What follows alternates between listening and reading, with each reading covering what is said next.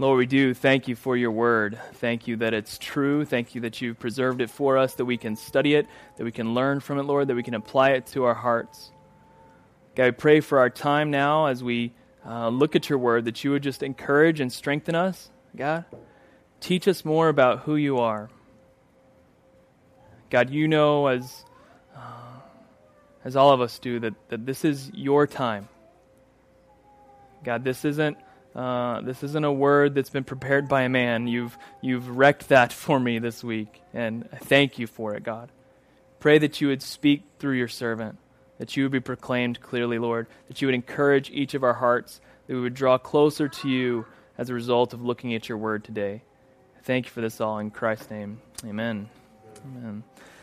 Um, Ernest, I'm really glad that you came because uh, uh, you can testify that this week, we we were sitting at one of these tables. we were talking uh, about sermon preparation. We were talking about how we do sermon preparation and how you know we spend particular amount of time on it and how we how we get our notes together and those those sorts of things. And and I was sharing with you. I was like, you know, there's one time that uh, that I was preparing a sermon. It was in Boston and the outline just wasn't working for me. I was like, got this outline together. I'm like, okay, this is what I'm going to preach. Got my text. I know what's going to go on. Um, and as I was working on the outline, it just wasn't like it wasn't coming to the proper conclusion. Everything wasn't really flowing in my spirit right, and so it was really late. It was like 11 o'clock on Saturday night. Okay, so I need to go to bed. And the funny thing is that the sermon was about rest, and so I uh, I went to Christy and I said, hey, you need to pray for me because I have no idea what we're going to preach on tomorrow, and I'm supposed to preach tomorrow. So, uh, so I went to the back room. I prayed. I went before the Lord. I'm just like, Lord, what do you want to do with this? Um, this is yours. And so he said to me, go to bed. I said, all right, okay, I'll, I'll go to bed. Um, and so I did. And the next morning, I went and told the pastor I was an associate at that point, and you know I only get to preach maybe uh, once a month or every other month or something. And so he said, "Hey, hey, you ready?" And I'm like, "Yeah, yeah, we're, we're ready for something." You know, uh, the outline's totally shot, and um, but you know, I've studied and, and we're ready to go. God's gonna provide, and uh, and He did, and and it was a great. It it went really well and was very moving, and um, the Lord spoke through that, and so.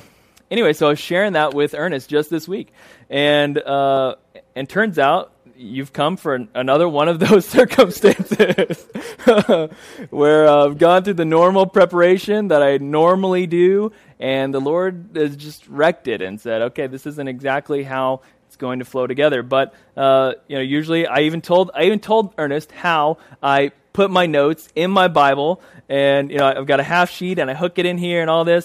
And so today is the first day that I'm, I'm preaching from chicken scratch uh, on on this notepad. Um, and so, anyway, that's a, a little backstory for you. But you know, the Lord's going to do what He's going to do in our hearts, and we're thankful for that. So. Um, so I want to share uh, just to start, uh, especially for those of you who haven't been with us uh, in, in our study in Luke. Uh, over the past couple weeks, we've looked at uh, Jesus' trial before Herod and before Pilate, and we saw that he was the innocent one slain over and over, he is proclaimed to be innocent by Herod, by Pilate, by those watching on. They're saying he is innocent. Uh, yet at the end of all that, they say to him, You're going to be crucified. The people rise up, they say, Crucify him, crucify him.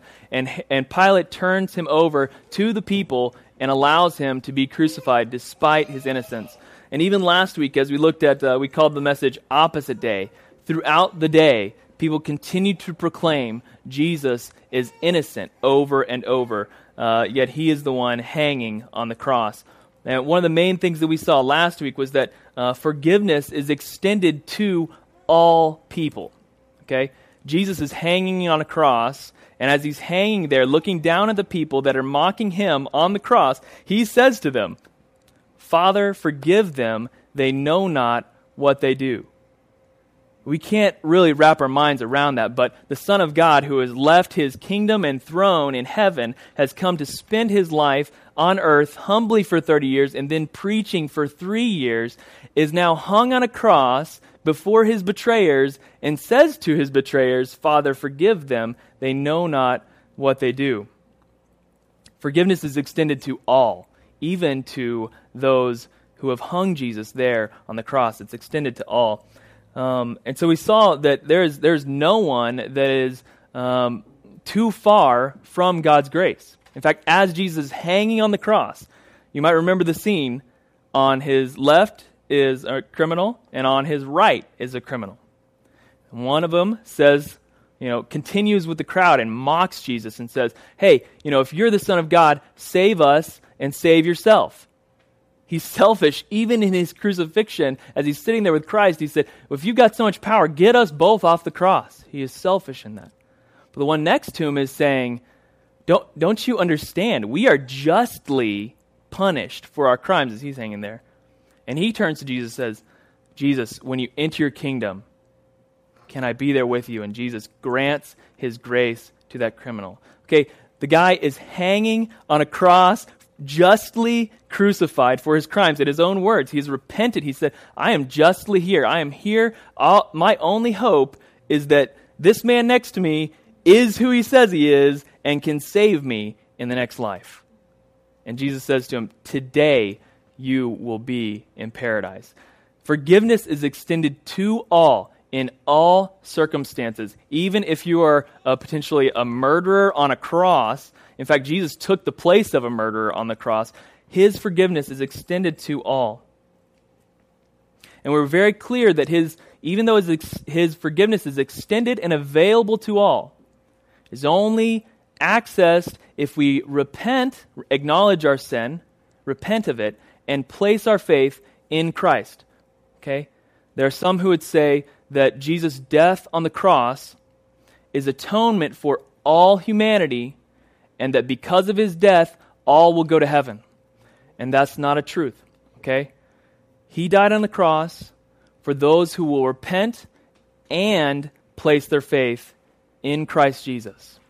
Okay, so there are some that are in and there are some that are out. Jesus Jesus' death on the cross, it was for all, but it's only for those who repent and place their faith in Christ Jesus. We were very clear on that. So those two things were last week, and, and today um, what we're looking at is what does it look like then to live as a saved individual? What does it look like to live saved? And the big idea that we're going to hit on, and we heard it in the scripture, was that a curtain is torn, and there's something very important about that that we'll go into. Um, before I jump into sort of the, the meat of it, I just want to look at the passage a, a little bit, get sort of what's going on, uh, share a few thoughts about, about what we read, and then I'll hit on uh, the main point again, which is uh, the curtain being torn and what that symbolizes for us as believers as we uh, live saved. So, first, we notice, as, as Ernest read for us, that um, Jesus is hanging there crucified, and uh, as, as he's there, uh, these cosmic things start to happen. Okay, from another gospel, we know that an earthquake is going on. Uh, from this gospel, we see that darkness has come over the land for, the, for a period of three hours. It is dark, and this is the middle of the day. Okay, so the sun should be like right there, and it is completely dark. Okay, um, it, it, says in verse 40, uh, 45, the sun's light has failed. Okay, now I don't know about you, but God is a sustainer of day and night. He is the one that brings the, the sun up and, and brings the moon up, and he, He's the controller of it all. He set it all in motion, okay? And so He is the one that is uh, allowing the sun's light to fail in this moment. It's a symbol of something significant happening. And the next thing that we see is not only are cosmic wonders happening, this, the, the, the light failing from the sun and the earthquake on the ground, but also the curtain in the temple has been torn in two. And that is not insignificant. The, uh, the, the, temple curtain was likely two, uh, two sheets of, uh, of uh, curtain that, you know, you know how it's easier to tear a, a piece of fabric one way than it is the other way? So they're tearing the wrong direction, okay? So it's tearing down the wrong direction. This is not a very easy thing to tear from top to bottom. And so that's what happens. The curtain is torn in two. And we're gonna, like I said, we're going to explore that a little more as we talk about what it is to live saved. And then we see Jesus, he's calling out, he calls out in a loud voice saying, Father, into your hands I commit my spirit. Having said this, he breathes his last, last breath. And when this happened, the, the centurion turns, and as we said over the past couple weeks, uh, over and over, people are being declaring that Jesus is innocent. And here too, a Roman centurion sees what happens and says, Jesus is innocent. Surely this was the Son of God. Surely this man was innocent. The next thing we see is that the crowds that had had assembled there, there are, there are many crowds that these are uh, uh, part of the crowd that is not Jesus' disciples are, are watching. They're seeing the cosmic signs. They're seeing the sun be blotted out. They're seeing the earthquake uh, in their midst. They're hearing about the ter- curtain being torn. They're seeing all this happen. And before, when they were mocking Jesus and, and proud about what was happening, saying, We've finally got him, we've crucified him, and we are right in what we're doing, they were mocking him. They turned from mocking to beating their breasts and going home, a sign of regret as to what's happening. They, they know that something big has happened, and they know that they're partially at fault. Next, we see that his acquaintances, this is the only time that the disciples or Jesus' followers are listed in this sort of uh, distant manner. His acquaintances and the women who had followed him from Galilee stood at, his, at a distance watching these things. They're just observing, saying, just sort of taking it all in. Like, again, as we've seen through the book of Luke, they're the whole time they're trying to grasp what is Jesus about? And he is just rocking their world day after day about what is the kingdom of God and what is the meaning of this? What is his kingdom going to look like? Jesus says over and over, it's not a physical kingdom. It's not a physical kingdom. It's not a physical kingdom. But they keep placing their hope in that. And here they're finally coming to terms with the fact that, nope, it's not a physical kingdom. He's dead on the cross. Like, they're hit with that they're just watching these things, trying to contain, like, what is going on. God is faithful. He's going to come back to them and, and assure them of his plan is still in place, as we'll see next week when we look at the resurrection. But uh, for now, they're left in this questioning moment, saying, What is going on? What's happening? Next, we see just a, a brief description of, of Jesus' burial uh, we see that a man uh, who's actually part of the council, okay, he's one of the ones that's part of the council that sent Jesus to the cross, that proclaimed his, his guilt and brought him to Pilate and brought him to Herod and all this sort of thing. He was part of that group. But it says uh, Joseph of Arimathea, he was a member of the council, a good and righteous man who had not consented to their decision and action and was looking for the kingdom of God.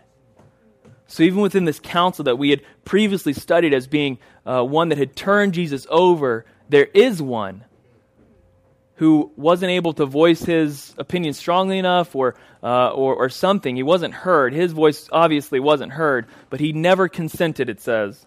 He didn't consent to their decision or their action. He was always looking for the kingdom of God. He knew that something was in Jesus, something was important about him. So, this man, it says, he went to Pilate and asks for the body. He goes to Pilate, asks for the body, takes it down, uh, does some preparation, puts it in a linen shroud, and puts, puts him in a tomb that hadn't ever been laid in. That's important because, uh, because it's a purity issue uh, in their culture. And so, uh, again, Jesus' innocence extends even through religious purity. Uh, he is laid in a tomb that has never been touched by another corpse. Okay? That's a very important thing. So he lays him in the tomb, and, uh, and then finally we see that the women prepare some uh, spices and ointments. And this is really just uh, an allusion for us to the coming passage. Uh, in verses 54 to 56, it says, It was the day of preparation, and the Sabbath was beginning. The women who had come with him from Galilee followed and saw the tomb, how the body was laid. Okay, so the, the women observed the tomb. They saw that Jesus was in it, how he was laying. They're the last ones to see Jesus in the tomb. And they then return and prepare spices and ointments. And it says they observe the Sabbath day. What we'll see next week is that they're also the first ones to come and see the tomb is empty. This, is, uh, this isn't a small note. It's important that Luke here is saying, he's testifying to uh, Romans and to the, his culture that our testimony about Jesus' last days was that he was last seen by women in the tomb, and he was first, the tomb was first seen empty by these same women. And that's important because their culture would not respect the testimony of women. And so Luke is saying, these are the facts, okay? The women saw it, saw that he was, that he was put in the tomb, and they saw that the tomb was empty first. The women were the first one to see it. He puts that. It's interesting. Luke is one of the gospels where uh, women are are uh, focused on a little bit more than the other gospels, and so Luke is saying, "Hey, listen. These are the facts. The women were the last to see, and the women were the first to see that the tomb was empty." He's not trying to hide anything. He's saying this this is how it happened.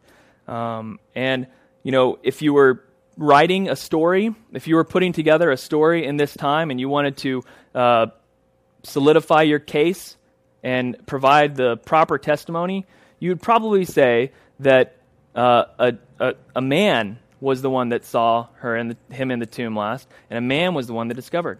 You would probably say that because that adds more validity to your case. But what we see here is that Luke is focusing on the simple facts of the case. Then the women saw him last, and the women were the first one to be there. And that's how it happened. Plain and simple.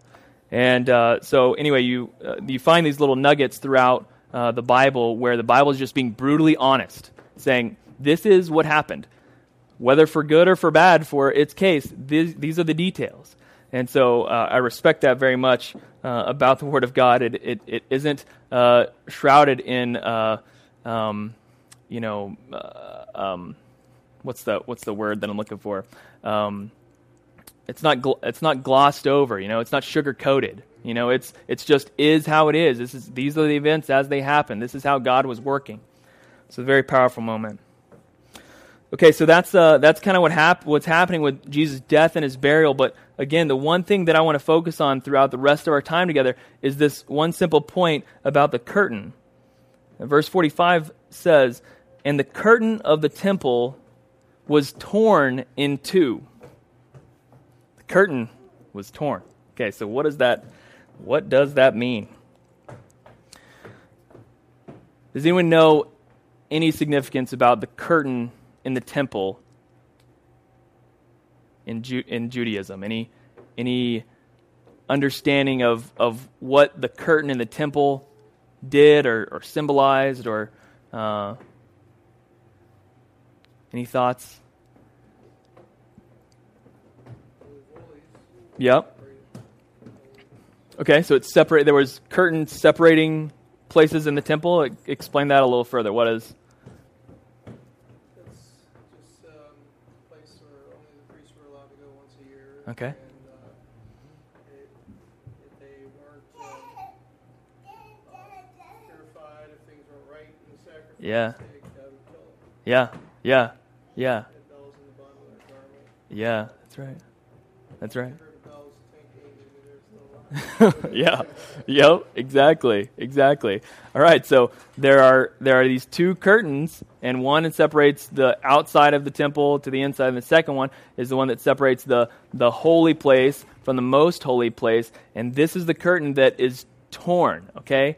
And something interesting that uh, that uh, Phil was hitting on there was that that the priest was the one that would go in, okay, to the holy of holies, and he would only do that one time a year, and he would do that to atone for the unintentional sins of the people of Israel.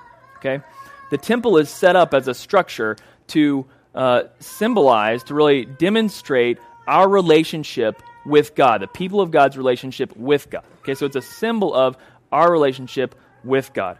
It is showing uh, His character, is showing His holiness, and it does that in a number of ways. So the Temple Mount uh, is a set apart place. Okay, you have to be pure to go onto the Temple Mount, and in the Temple Mount is where they actually make the sacrifices. There's a basin out there where they, uh, or there's a there's an altar out there where they, you know, they, where they uh, you know do their work on the on the on the animals or whatever. They slay them there, uh, and then as you approach the the temple, uh, there's there's the entrance to the holy place, which is the first room in the temple, and in there you've got a number of things. Um, you've got the, the bread of the presence. Actually, I want to move to uh, Hebrews 9, which will explain a lot of this better than I am on, uh, on ad lib. So uh, let me go to Hebrews 9, and you're welcome to, to turn with me there. Uh, we're going to read a, a, a little bit of this. Starting Hebrews 9, verse 1. This will really talk a little bit about the earthly holy place. Uh, Hebrews 9, verse 1. it says, Now even the first covenant had regulations for worship. This is what Phil was talking about, about the priest going in and out, and an earthly place of holiness. For a tent was prepared, the first section in which the lampstand and the table and the bread of presence, it is called the holy place. Okay, so the lampstand is a symbol of God lighting the world, okay? Uh, that's his, his symbol of him lighting the world. The bread of the presence is him providing for his people. You know, the, the bread that is provided to uh, the priests actually are the ones that get to eat that, but it's a symbol of God's provision of food for them. Um, and uh, then, then the table, and it was called the, the holy place. And behind the second curtain was a second section called the most holy place having the golden altar of incense and the ark of the covenant covered on all sides with gold, in which was a golden urn holding the manna and Aaron's staff that budded and the tablets of the covenant. Okay, so the manna, the, the food that God provided in the in the Exodus for the people of Israel as they were journeying for 40 years just to go eight days journey, uh, four days journey, whatever it was. Uh, and then Aaron's staff, the one that's showing that God has set up spiritual authority. Okay, there were those that were mad about Aaron's uh, priestly line and that they would be the ones that would be the authority over the temple. They were angry about that. They wanted to usurp it and take it for their own. And they, so they threw their staffs down, and, and Aaron's was the one that budded. Okay, so there's spiritual authority. Uh, and the next one, the tablets of the covenant. The covenant that God gave to the people of Israel, the law that He gave, the perfect law that He gave. Um, uh, you know, the Ten Commandments and, and those that stem from them. And uh, so those are all in that, uh, in the, the ark there. So next it says, Above it were cherubim of glory overshadowing the mercy seat. Of these things we can, cannot now speak in detail. The fact is that all of those things symbolize the character of God, and mainly they symbolize His holiness. Okay? Just like uh, the fact that the priests come in uh, once a year to cleanse it uh, to, to, for the Day of Atonement, and that uh, daily they're offering sacrifices in the holy place uh, to, to atone for the people of Israel. All these things are happening to proclaim this fact that God is holy. Okay, the temples are not new with the Jewish people. Okay, there had been temples all over the place. There were pyramids that you could climb up, and the closeness in height to God was said to make you closer. And so the ziggurats is what they were called. Uh, and there, so there's there's those. There's also towers that people built to exalt the greatness of man. So temple worship was not new. And God is he, He's amazing because He uses symbols of our own understanding to transform our understanding of Him to a proper understanding. So people are making their own temples over here about, okay, this is how we relate to God. And, and God says to the people of Israel, okay, this is how God operates. Okay? Not only am I separating a holy people with their holy land, but also they're going to worship on a holy mountain and on that mountain you've got to be pure to be on it. And then if you want to get into the holy place, only certain people are going to be ministering at the holy place. And to be with God, only one priest once a year goes into the holy of holies and is in the presence of God atoning for the unintentional sins of the people. Okay, what's communicated is that God is a holy God. Our effort what's communicated in the temple and in all that whole worship process is that our effort is not enough. We cannot do it on our own. Okay? I want to emphasize the, the priest that went in there once a year only atoned for unintentional sins, not even sins that are committed willfully. Just the unintentional ones. This is just about keeping the people in a religious purity. God is the one that forgives sin, not some order of worship. God is the one who forgives sin. So, going on in six, these preparations having been made, the priests go regularly into the first section, performing the ritual duties. But into the second, only the high priest goes, but he once a year, and not without taking blood which he offers for himself and for the unintentional sins of the people.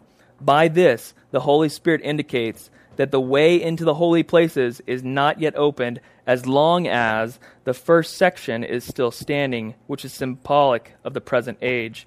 According to this arrangement, gifts and sacrifices are offered that cannot perfect the conscience of the worshiper, but deal only with food and drink and various washings, regulations for the body imposed until the time of Reformation. Okay, so again, as long as that those that that uh, movement into the holy of holies is intact, that's the way we approach God. But what we see in our passage today is that the curtain is torn when Jesus makes his sacrifice. The curtain is torn. So it says, going on in, in uh, chapter 9, verse 11 of Hebrews, but when Christ appeared as a high priest of the good things that have come, then through the greater and more perfect tent, not made with hands, that is, not of this creation, he entered once for all into the holy places, not by means of the blood of goats and calves, but by uh, the means of his own blood, thus securing an eternal redemption.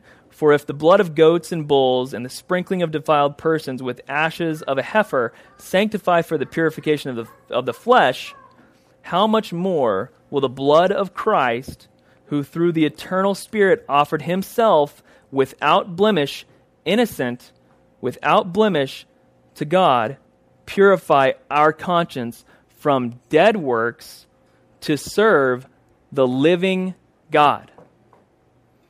Okay? Jesus is telling us that as he's hanging on the cross and the temple curtain is torn, he has provided a way that our dead works, okay, our effort that we place our hope in so many times, our dead works can be transformed from dead works to the service of the living God. Okay, no longer do we trust in the ways of man or in our own effort or in the, the purity regulations set up by a temple process. We now trust in the blood of Jesus so that we can serve the living God.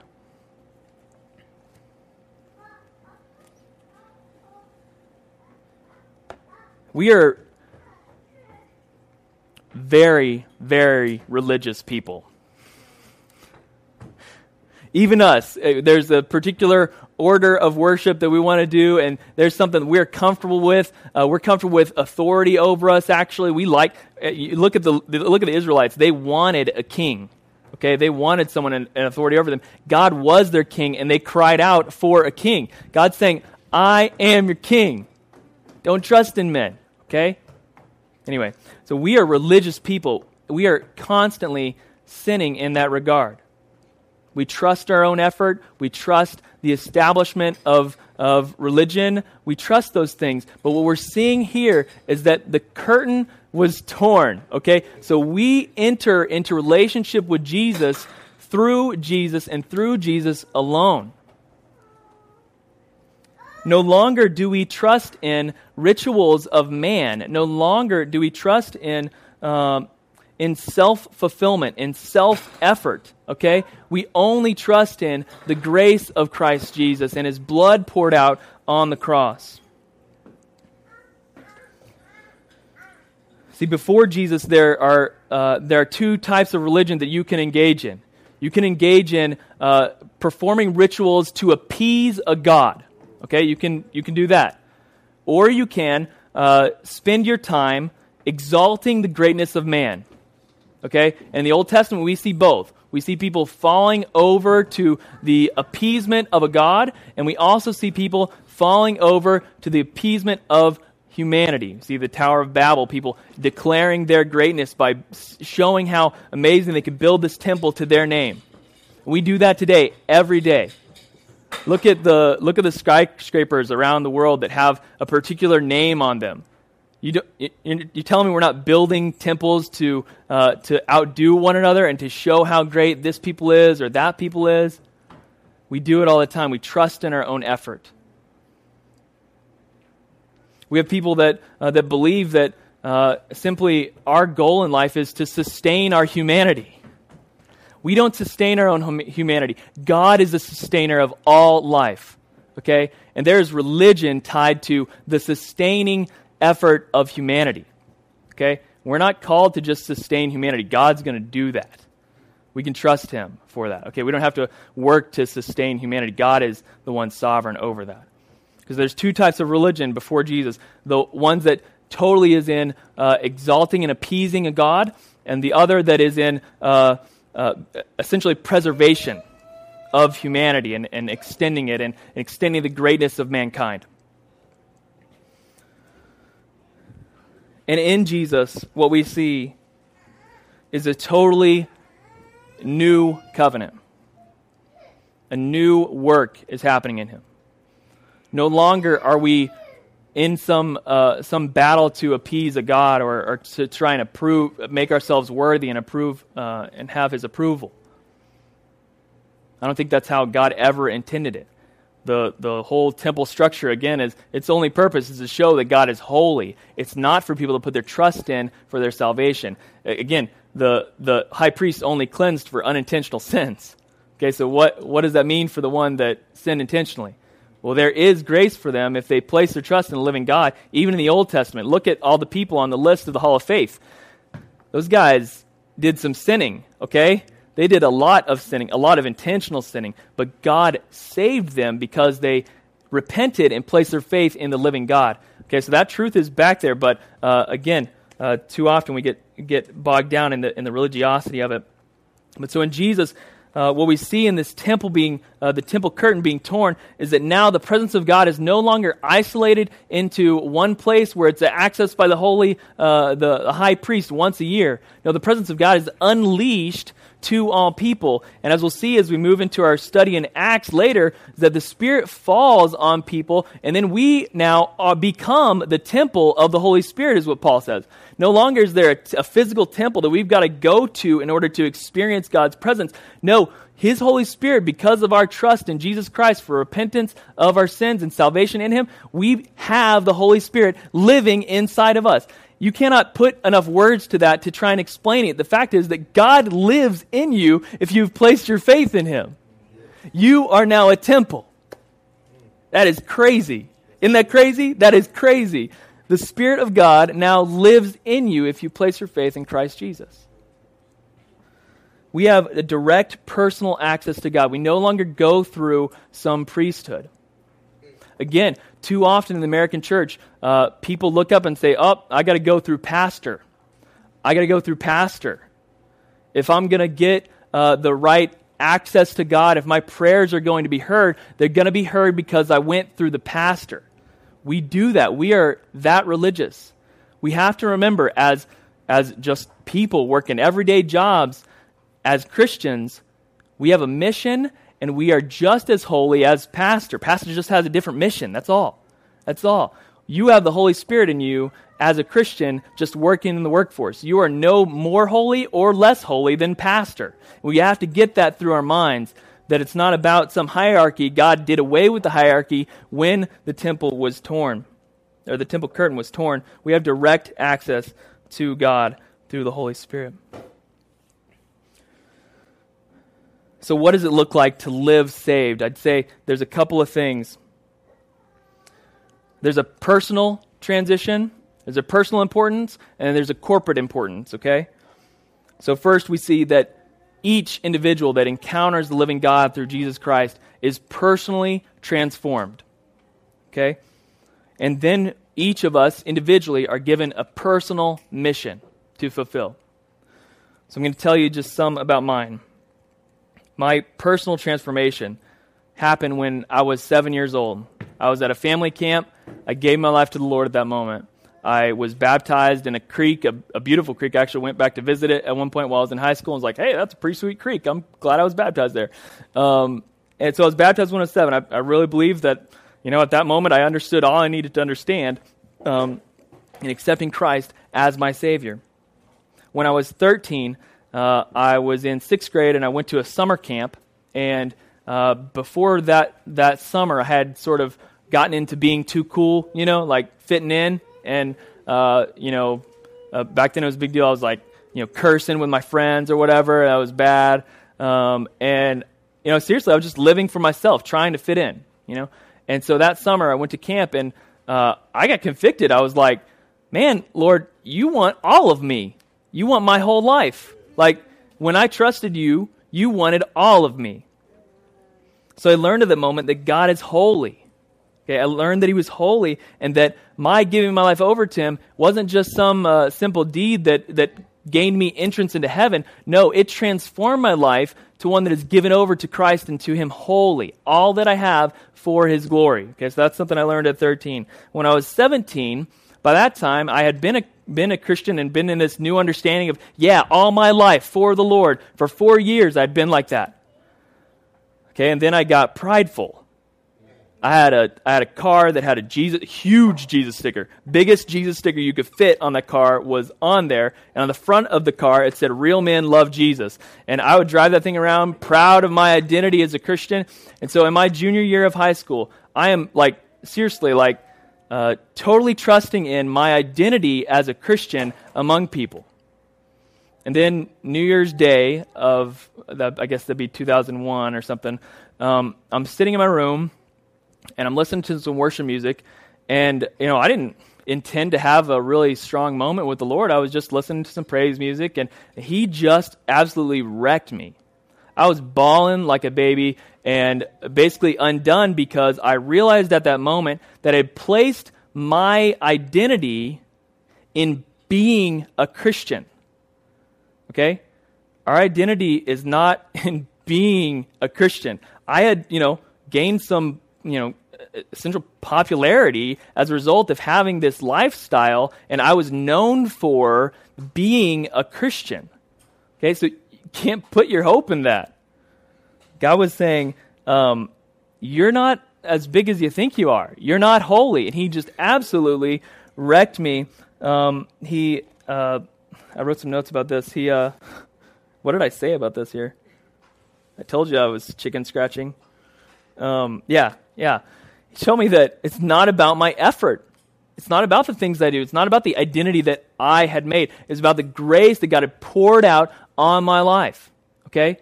I wasn't holy at the moment. I was trusting in my own religiosity. God wrecked me that day and said, "No, listen, buddy, it's not about you. In fact, uh, you know, in in reality, like I don't need you. I want you. I desire you to be a part of this work. And if you will surrender yourself to me and stop being proud of your identity as a Christian and start being proud of following me, then I have something I could probably do with you. I've got a mission for you. Okay, so the second thing that we see Jesus personally transforms us. Each of us have a story, if we're in Christ, of his personal transformation in our lives. The second thing is that he gives us each personally a mission. And that mission is composed of, of two things there's an evangelistic portion to it, and there's an equipping portion to it. And at Restoration Church, we call that going together. And we'll talk about that a little more with the corporate portion. But uh, God gives you uh, an evangelistic calling, a mission, and He also gives you gifts to equip the fellow believers. Okay? So each of us have a mission that entails going out into the places God has given us to go to, whether it be work or school or uh, doing church work or just hanging out with friends on a Friday night or uh, going to a baseball game or whatever it is. God has given us people that we have a sphere of influence over, and our mission as Christians, each of us have one of these, is to share Jesus in some way or another in as winsome way as possible and as persuasive way as possible, share his transformation that he's done in us with those around us. Okay, so that's that's a mission that each of us have. The second thing is that we each have gifts and abilities that God has given us to equip one another as Christians. Okay? God is amazing. He didn't he didn't give anyone, he didn't give anyone all the gifts. He didn't. He didn't give them the fullness of it. He gave them to us each individually as the Spirit guided. So one has a tongue, one has healing, one has encouragement, one has a word. All these things were given as the Spirit guided. It is for a purpose that we wouldn't Because, again, as I say, we get really religious and we want to place all our hope in an individual to lead us and guide us. And what he's telling us to do is depend entirely on him. Okay? So he wisely separated all these gifts out among his people so that we would be most effective when we were together or working together for his glory. If I've got the gift of faith and you don't have the gift of faith, guess what? We're a good pair because I can come into your life and say, "Listen, God is going to do that for you. He is going to work in your life. The things that you are uh, that you are discouraged about, He has a power and plan for." I can say that with faith if I'm a person of faith. I'm not I'm not naturally that. We thankfully have people like that in our fellowship that come and say, "You know what? God's going to do something awesome here, and it's going to be amazing when it happens. We're going to be so surprised." There are people of faith like that, uh, and and so we each have these different gifts this, this mission to equip others. So there's personal transformation and then there's personal mission. In the same way, there's also corporate transformation and corporate mission. Okay? So, uh, the fact is, as we gather together, and, and at, at Restoration Church, we do that on Wednesday nights in, in Bible study and community group, and on Sunday nights uh, in worship. As we gather together, Jesus transforms us he tells us a story about someone else that we hadn't heard. He tells us, we get to share as a group about what Christ is doing. We get to pray for one another corporately, and we get to see corporately those prayers being answered. Not just about a personal thing, it's also about a corporate thing. I'm seeing, man, do you remember when you prayed for that? Yeah, that was awesome. I'm seeing that fulfilled in your life. Sometimes you don't even see that the prayer is being fulfilled in your life. You have to have someone else look at your life and say, you know what? God's filling that thing out. That's awesome. And so we get to corporately be transformed by what God is doing. And second, we have uh, a corporate mission. God has called each fellowship, each group of people that He assembles together. That's what a church is an assembly of people. Um, each of those have a particular mission. Our mission happens to be to be here, to worship Jesus in downtown Clearwater to proclaim his gospel as clearly as we possibly can.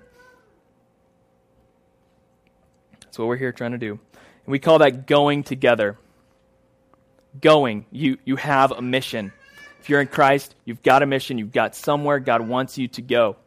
Together, you're not doing it on your own. You're doing it with a group of people that God is assembling to bless you and to bless the mission that you have, uh, that He has for you.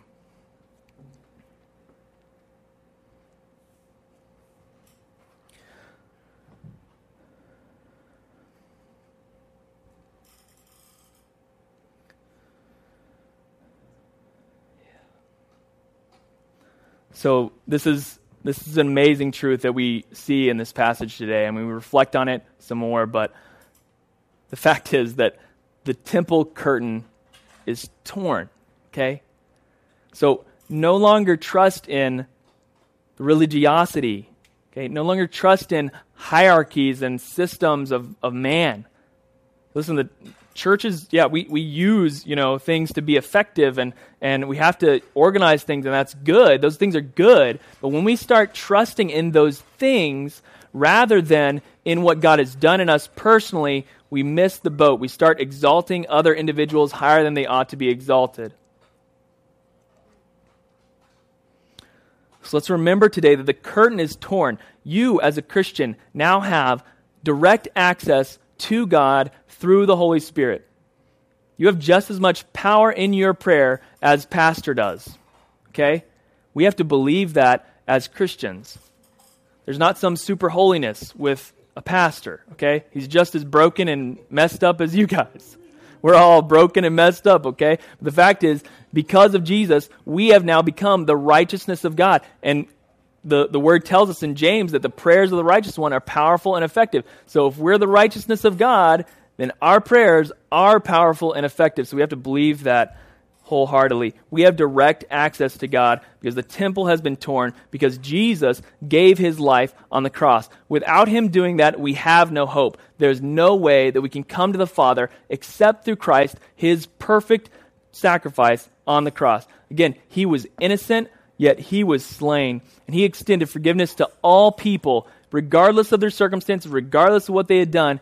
He gave it to them. He said, Here, if you repent of what you've done and place your faith in me, you can have salvation. You can have the Spirit of God living in your life right now, transforming you and giving you a mission and a purpose to serve Him. You no longer have to trust in effort. You no longer have to trust in systems. You no longer have to trust in someone else's secret knowledge to move you forward, okay? Everything you need for life and godliness is in this book. And not only that, again, that your Holy Spirit is living right inside of you. You don't need to pay someone exorbitant amounts of money to try and overcome the fears in your life. You don't have to. You don't have to do it. Christ has defeated all of them through the cross. He's given you all power and authority through Christ Jesus to fulfill the mission that He has for you. He has the same thing is true for Restoration Church. He has given us all authority and power to proclaim His gospel and to worship Him as He ought to be worshiped.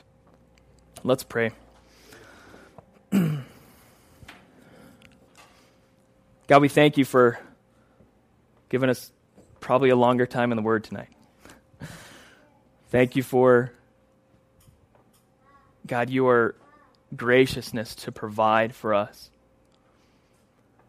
Thank you that in spite of circumstances, in spite of um, things that are happening in, in the natural, Lord, you have empowered us to serve you as you have called us to serve you.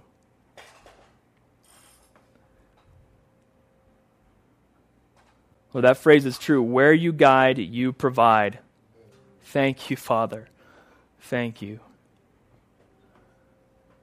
Jesus, we our single desire in this evening is to see you worshiped, to see you praised for what you have done. We thank you for the night already that we've been able to fellowship together to worship you for what you've done. We've been able to set prayers before your throne, asking you to act. Thank you that because of Jesus, those prayers are powerful and effective. Thank you that because we prayed, you're going to move in Egypt. Thank you that because we prayed, you're going to move in the city of praise. Thank you that because we prayed, you're going to move in the Hispanic church on Cleveland Street.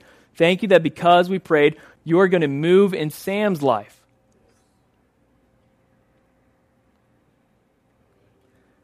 Thank you, God. Our prayers are effective. You hear them. Thank you, Jesus, most of all, that you gave your life for us. Lord, without you, we have no hope. We're just left running around, placing our trust in people and in things and in systems of thought that fail us because they're of us. Thank you that in Jesus we have direct access to God the Father, that you've sent your Holy Spirit to live inside of us, to guide and direct us in all things. Thank you for all these things in Christ's name. Amen. Amen.